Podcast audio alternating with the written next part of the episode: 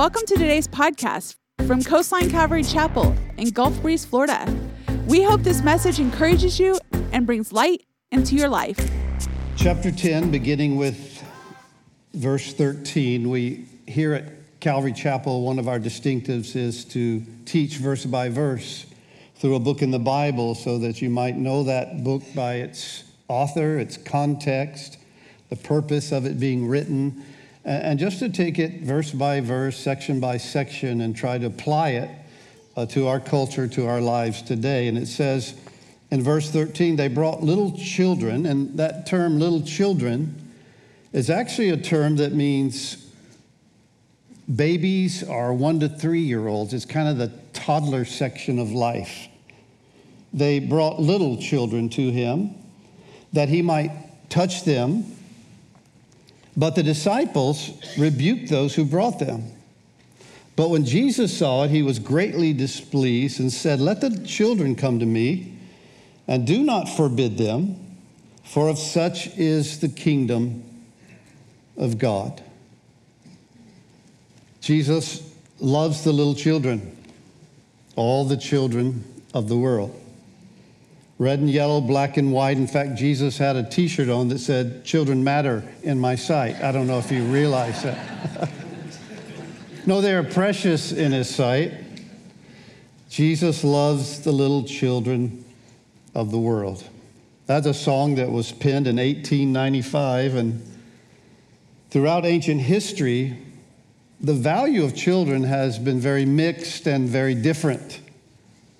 You know the story of Herod when Jesus was born and the wise men showed up. He, he went to Bethlehem and all the male children two years and under were put to death. Not a lot of value seen by Herod in children. The pharaohs of Egypt during the time of Moses drowned all the male children that were being born at the time that he felt like the, the Israelites, the Jews, were populating at too fast of a pace, and so he felt they were a threat to his safety, to his kingdom, and so he had them drowned in the Nile River. The Romans uh, during Jesus' time had trash heaps where unwanted children could be placed. If you didn't want a child, you took it there, and, and they could be left there to die, or they could be taken and raised as slaves or prostitutes or gladiators. And I'm not so sure that kids are that safe in the U.S. today. There's the trafficking, there's sex abuse, there's abortion. You know, I was, I was, reading some statistics about abortions, how they've dropped since the 80s or 90s, but the reason they have is because they've come out with all these different medicines and pills that, that people can take now uh, that, that create abortions instead of going to the clinics. And the statistics are pretty staggering in America. There's mothers who abuse drugs and alcohol before their kids are born. There's neglect. So, children, let them come to me. Jesus says, I love them. Now, of course, there's the opposite issue where children are turned into idols. You guys know any idol children? Constantly pampered and coddled, made the center of the universe. And they gladly occupy that place if you let them. They'll sit upon their high chairs and give orders and directives. their personal thrones, as I call them. They have mountains of toys and pleasures at their fingertips. But Jesus loves children. They're a gift, they're a blessing, a creation of God, and there's a balance to, to maintain with them in your life. Jesus says they're a picture for us. L- listen to what he says again. Let the children come to me and do not forbid them, for of such is the kingdom of God. Assuredly, I say to you, whoever does not receive the kingdom of God as a little child will by no means enter it. And he took them in his arms and he laid his hands on them and he blessed them. He, he says they're, they're, they're a picture, if you will, an example of how someone enters the kingdom of God, heaven. And children are, are amazing. I, I, I helped raise three kids with my wife, and now we have a host of, of grandkids, and they're interesting to observe and, and to be a part of their lives. And, and one thing, children have the amazing ability to trust. They don't have a choice, I don't guess, but they have this amazing ability to, to trust you. Hey, you know, I'm, I'm going to take you inside and we're going to get, okay, just pick, pick me up. They're very totally dependent on adults. And they have to receive everything because they don't earn or, or really create anything. So they're dependent, they're trusting, they have to receive. And it's interesting to me, we spend our whole life trying to be independent, self sufficient, told not to trust people or the system. People are always telling us as we're young, grow up. Would you grow up? And Jesus says, no, be like a child. The kingdom of God is received, not earned. You receive salvation, life eternal, through trust through belief, through depending on what he did. By grace are you saved through faith, not by works, not through baptism, not through confirmation, not through a baby dedication, not through church attendance, not through good works. You, I, receive salvation through trust and dependence like a child. And they're totally dependent on us. You know, growing up in, in our house, our three kids, I, I never remember Neil or Ryan or Jenny saying, Dad, are you going to pay the electric bill this month? they never asked me that. They just assumed I would. They, they were totally dependent. I never heard them ask Lynn, hey, mom, is there going to be any food in the refrigerator or pantry? They just assumed it would be there. Totally dependent on us. They, they never said, hey, are we going to have any clothes to wear next week?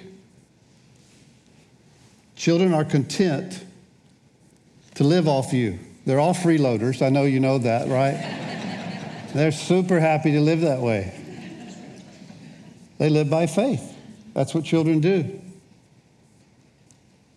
They believe there'll be heat. They believe there'll be air conditioning. They, they don't even think about you paying for car insurance uh, or, or gas or tires. Just drive me to Sweet Frog. That's what they say. I don't care how we get there, just take me. They live by faith, they trust, they depend, they hope, they have great expectancy. They're pretty much as young children, toddlers, babies, pretty much worry free. They go to the bathroom in their diaper. They just assume someone will take it off. Someone will wipe me clean. If they don't, I don't care. That's what I found out about little kids.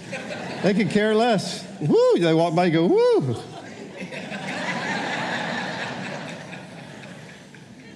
You can send a two or three year old to get dressed if they, if they will do it. And they don't worry about matching, they don't care about their hair, what it looks like. I don't care. If it's a stormy night, I can remember thunderstorms and lightning, and you could hear the kids coming down the hall. They're, they're coming to your room. For some reason, they think your bedroom is lightning proof or storm proof. and we grow up. And we kind of lose that childlike faith, that, that dependency. We wonder, is God going to provide? Will, will the Father in heaven take care of me? Is he going to be there? Is he mad at me? And we, we forget that, that Jesus says, hey, you trust and depend and, and, and count on you know, the Lord just like a child does. Scripture says in 1 Peter, you know, cast all your cares upon him because he does care for you. I think sometimes we forget that. You know, when it's lightning and thundering and there's a storm in your life or my life. It's, it's, it's like a child. Run, run to the Father. He cares. Simply trust Him and depend on Him and, and constantly over and over again uh, receive His grace and love and, and, and stuff that we could never deserve. We don't earn it. So, so Jesus kind of sets this uh, standard, if you will, here in chapter 10, and he says, you know, for such is the kingdom. Whoever does not receive the kingdom of God like a child, you, you, you can't enter it. You got to be dependent. You got to be trusting. You, you're not worthy of it. And then there's this contrast that is set here in this passage in verse 17, as he was going out on the road, one came running, knelt before him. Good teacher, or we could translate that, Rabbi, what shall I do that I may inherit eternal life? And Jesus said, why, why do you call me good? No one is good but one, that's God. You know the commandments no adultery, no murder, no stealing no lying or bearing false witness. Don't defraud or honor your father and your mother. And he answered and said, Teacher or master, all, all these things I've kept from, from my youth. And Jesus looking at him, and, and this is an interesting phrase here. Jesus looked at him, it says in verse 21, loved him and said to him, well, one thing you lack go your way, sell whatever you have, and give it to the poor. And you'll have treasure in heaven. And come, take up your cross and follow me. And he was sad at this word and went away sorrowful, for he had great possessions. This, this same story is told in Matthew and Mark and Luke. And in Luke, it says that he was a ruler someone with authority and power, a leader. It also says that, that he was, in, in Luke chapter 18, that he was very rich. And, and, and one of the other Gospels, I believe it's Matthew, says that he's young. So we've often heard this called the, the rich young ruler. He had youth, he had wealth, he had authority, he had power. I would submit to you, he had the American dream. He had it all. He's young, he's rich, he's powerful, he's a leader. You know, I, I, think as you talk to people today, the American dream is well, you know, I want to be rich, I want to retire when I'm 35, I want to own my own company. And here he is. He's got it. He's rich, he's young, he's got power, and he also has character. He also has integrity. He also has morality. He also has humility. You don't see that in a lot of rich young rulers in America, but you see it in this guy.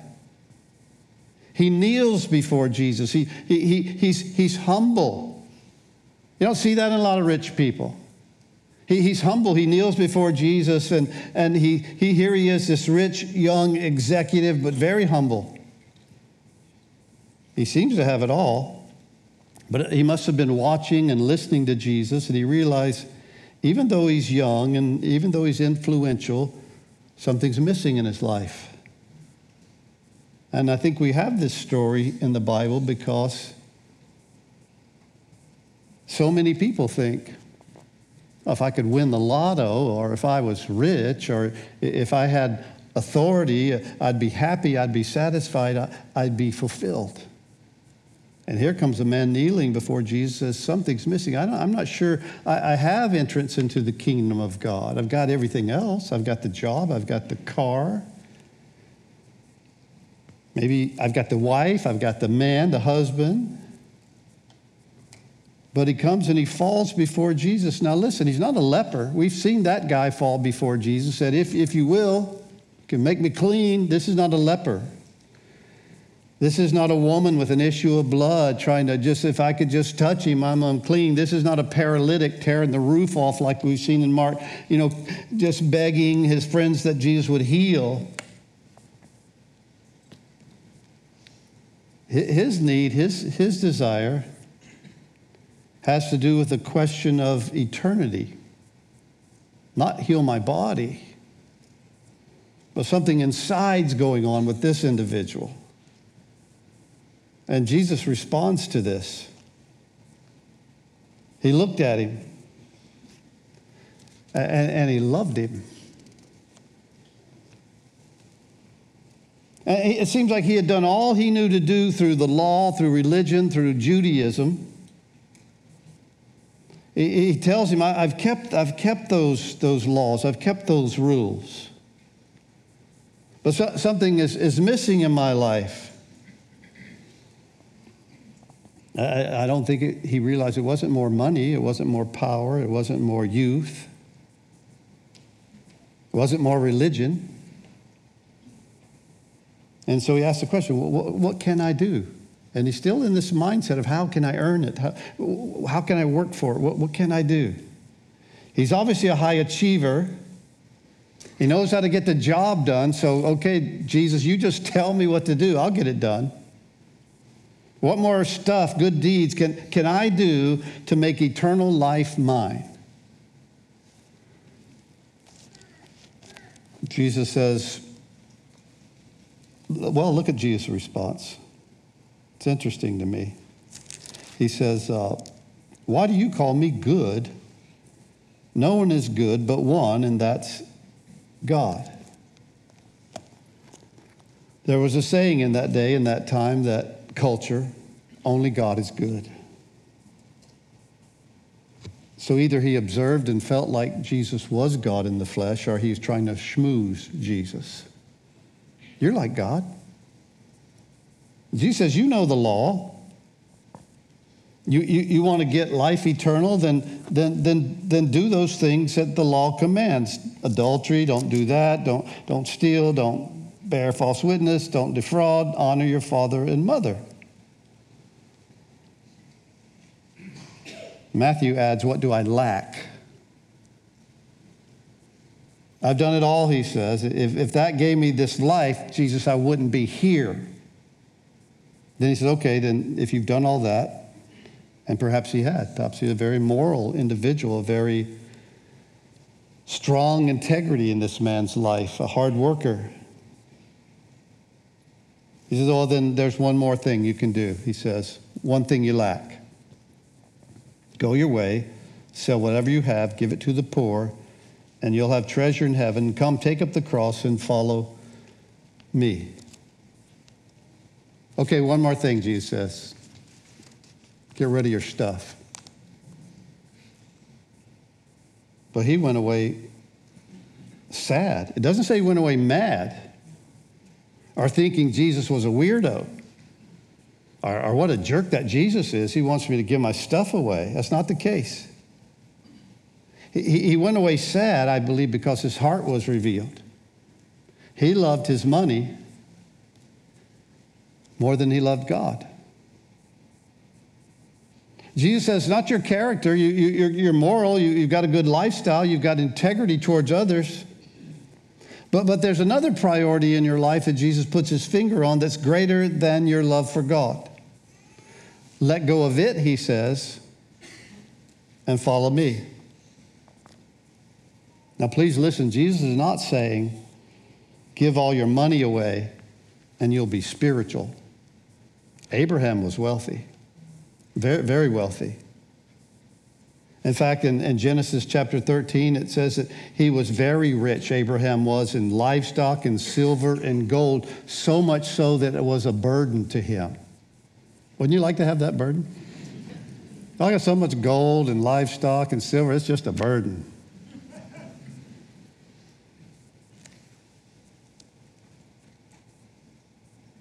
I mean, you look at the life of Abraham. He had all the silver, all the gold, all the livestock, and he never ever settled down. He lived in a tent. Abraham could have stopped anywhere along the way and built a mansion. Been very satisfied in that type of life.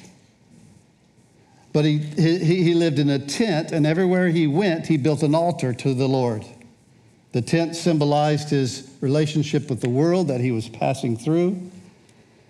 And the altar symbolized his relationship with the next world and with his God. And even though he was wealthy, wealth did not own Abraham. He knew it was all temporary. Joseph, second in command in the most powerful nation of his time. Only one greater than him was Pharaoh. David was very wealthy. Jesus is not saying that, that being wealthy is wrong. But, but this man in, in, in our story can't let go of the temporary for the eternal. Jesus said two things to him go and come. Go, go sell and come follow. And I would submit to you that that's a lot of what life is about with the Lord. Go and come. Go and sell. That, that was specific to this individual. Come follow me. Well, that's for everyone who desires eternal life. Money's not the issue for everyone. I, I can assure you it's, it's certainly not been the issue in my life. I don't have a lot of gold and silver that it's such a burden to me, I don't know what to do. And when Lynn, when Lynn and I met, uh, we were both just out of college. I was driving one of my mom's old beater cars. I pulled over one time. She, she didn't know me that well. She was visiting here, and I pulled over one time because the tire was going flat. And I pulled up to this place off of the interstate that sold used tires. And I bought a used tire. Lynn goes, What are you doing? I go, I'm, I'm getting a tire. She goes, why are you stopping here? We might get robbed or something. I go, No, no, I know this guy. She goes, How do you know this guy? I said, I've lived here all my life. She says, You're buying a used tire? I go, Yeah. She said, Now looking back, she goes, I should have run right then. That's what I should have run right then. We, we lived in our first place, married a duplex in Greenbrier, and then be, be, after that, it was behind the Gulf Breeze Stadium where we lived in a duplex. We moved to Kansas City. We lived in a student apartment in Kansas City. It was a little tiny apartment where Lynn was going to college. I, I drove to seminary in our one car. And the refrigerator in our apartment, it was a really small apartment, had a freezer about this big. You could have ice cream or you could have ice. You had to choose.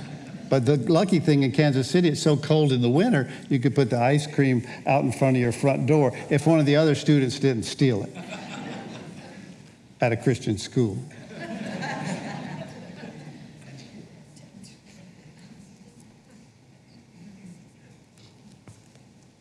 I remember a big date for Lynn and I when we were dating. Uh, really, actually, after we were married, living in Kansas City, trying to me go to seminary, working jobs, and her working in a bank, and you know, trying to make ends meet and get through school. The big date was for us to go to Shoney's Big Boy is that, is that still okay, Shoney's? Has, has that been cut out because it's a racial situation? I don't know. Was he a, is he okay guy, Shoney? I don't know. Can't keep up with all that. But anyway, it was splitting a big boy hamburger. That was like a big date. Like, wow, this is awesome. We always tithe. We made that a priority in our life. So Jesus asked this guy this question basically what is it that is more important to you that keeps you from following me? He realized for this man, it wasn't his character, it wasn't the things he was doing that were wrong. It was the fact that money had such a hold on him that he could not let go of it and come follow Jesus. Even though he recognized that Jesus was good, he recognized that Jesus had the answer for eternal life. So, so I think we all have to stop every once in a while. What is it that, that I place such high priority? Is it money? Is it sex? Is it drugs?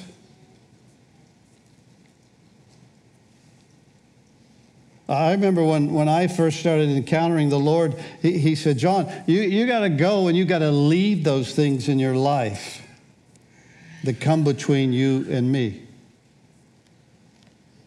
Put away the drugs, the lying, the immoral lifestyle. Leave the old life. Go, leave the old life, and come, follow me. Now, I would submit to you that God is still dealing with things in my life. There's still a lot of go and leave and come and follow in every believer's life, right? You're still maturing, you're still changing, you're still growing. But there's also a go and come for those who have never experienced eternal life, to leave those things behind. You, you want eternal life? Be, become like a child. Be, be dependent and trust in what Jesus has done on the cross and receive forgiveness and salvation. If there's something keeping you from coming, he says, go and leave it behind. So he tells it very clearly to this individual. And it says he went away sad. Went away sad. Wait a minute, what? He had great possessions. I thought great possessions make you happy. What's he doing going away sad? He's got youth, he's got power, he's got authority, he, he's got money, and yet he's grieved. Isn't stuff and money that gives you real life? I mean, that's the American drumbeat, right? Boy, if we could get rich and oh, there goes my communion. I want to lose that. You know, I, I thought, boy, if you had stuff and money, that you would be happy.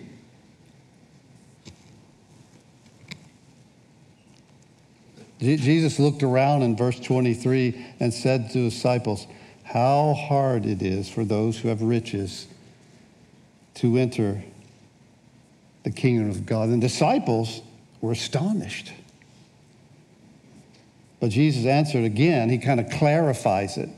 Not, not just who have riches, how hard it is for those who trust, Jesus says, in riches to enter the kingdom of God.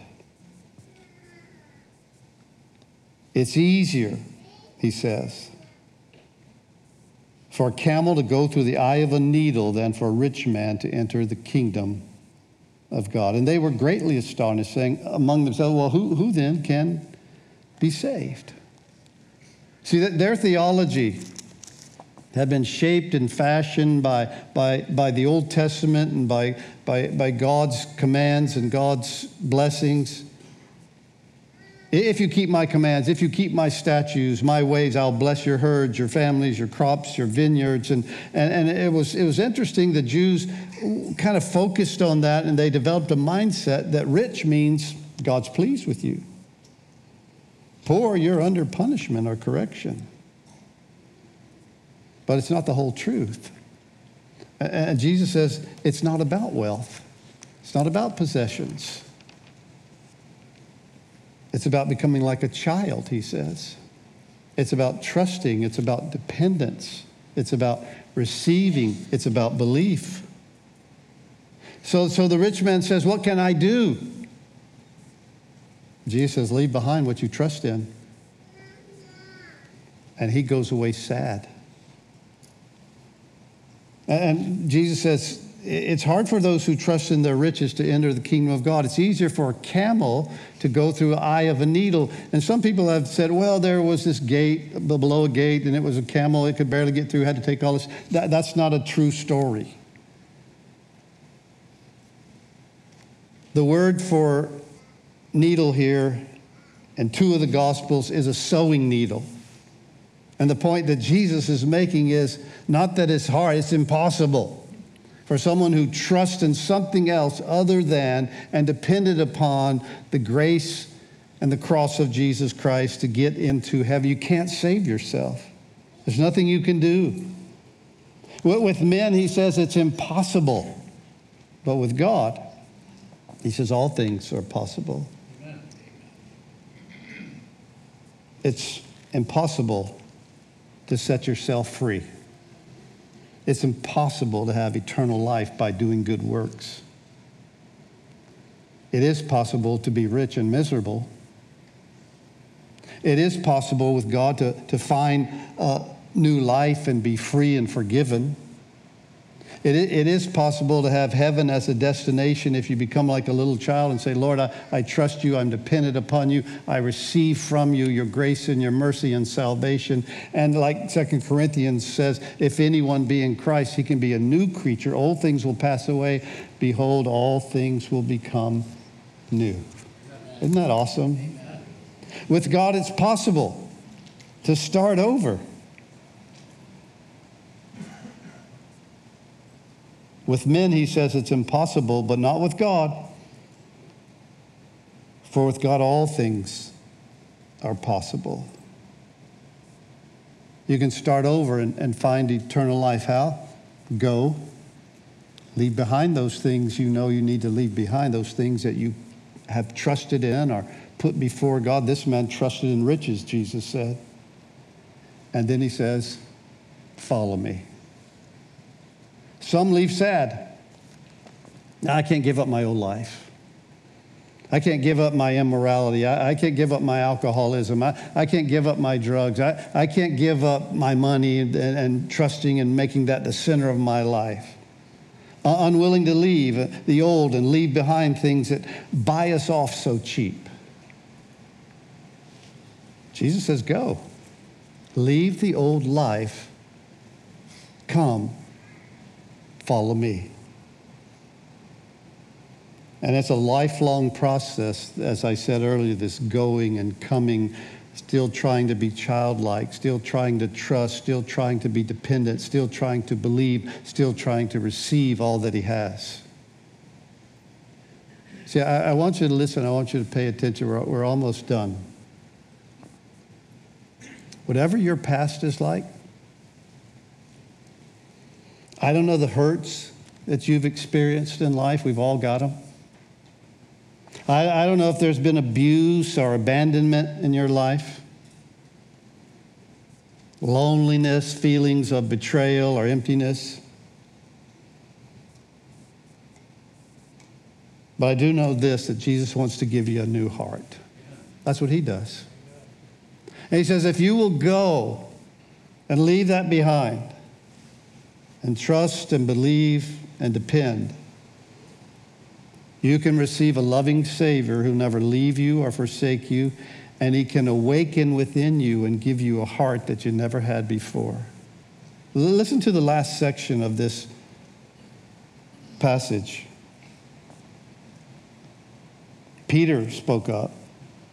Lord, we, we've left all to follow you. And Jesus said, I, I, I, say to you, there, there's no one who has left house or brothers or sisters or father or mother or wife or children or lands for my sake and the gospel's who will not receive a hundredfold now in this time houses and brothers and sisters and mothers, children and lands with persecutions, and in the age to come, eternal life. But many who are first will be last, and the last will be first. Jesus, come, follow me. he says, You have no idea what I have for you. And you have no idea what heaven will be like and the age to come and eternal life. I'll never forget as, as the Lord first began to knock on the door of my heart as a young person, I, I saw a little bumper sticker on someone's car out at the beach. I, I, was walking by it and it said, One life will soon be past, only what's done for Christ will last. I thought, What? What does that mean?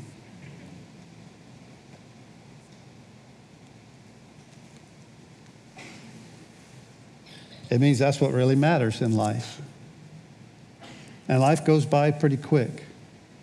You know, my, my wife and I now at this stage in our life are older and we have grandkids and we look at each other and go, How did this happen to us? How did we get here? I don't know. We were just young kids the other day. Now look at us. We go to bed at nine o'clock.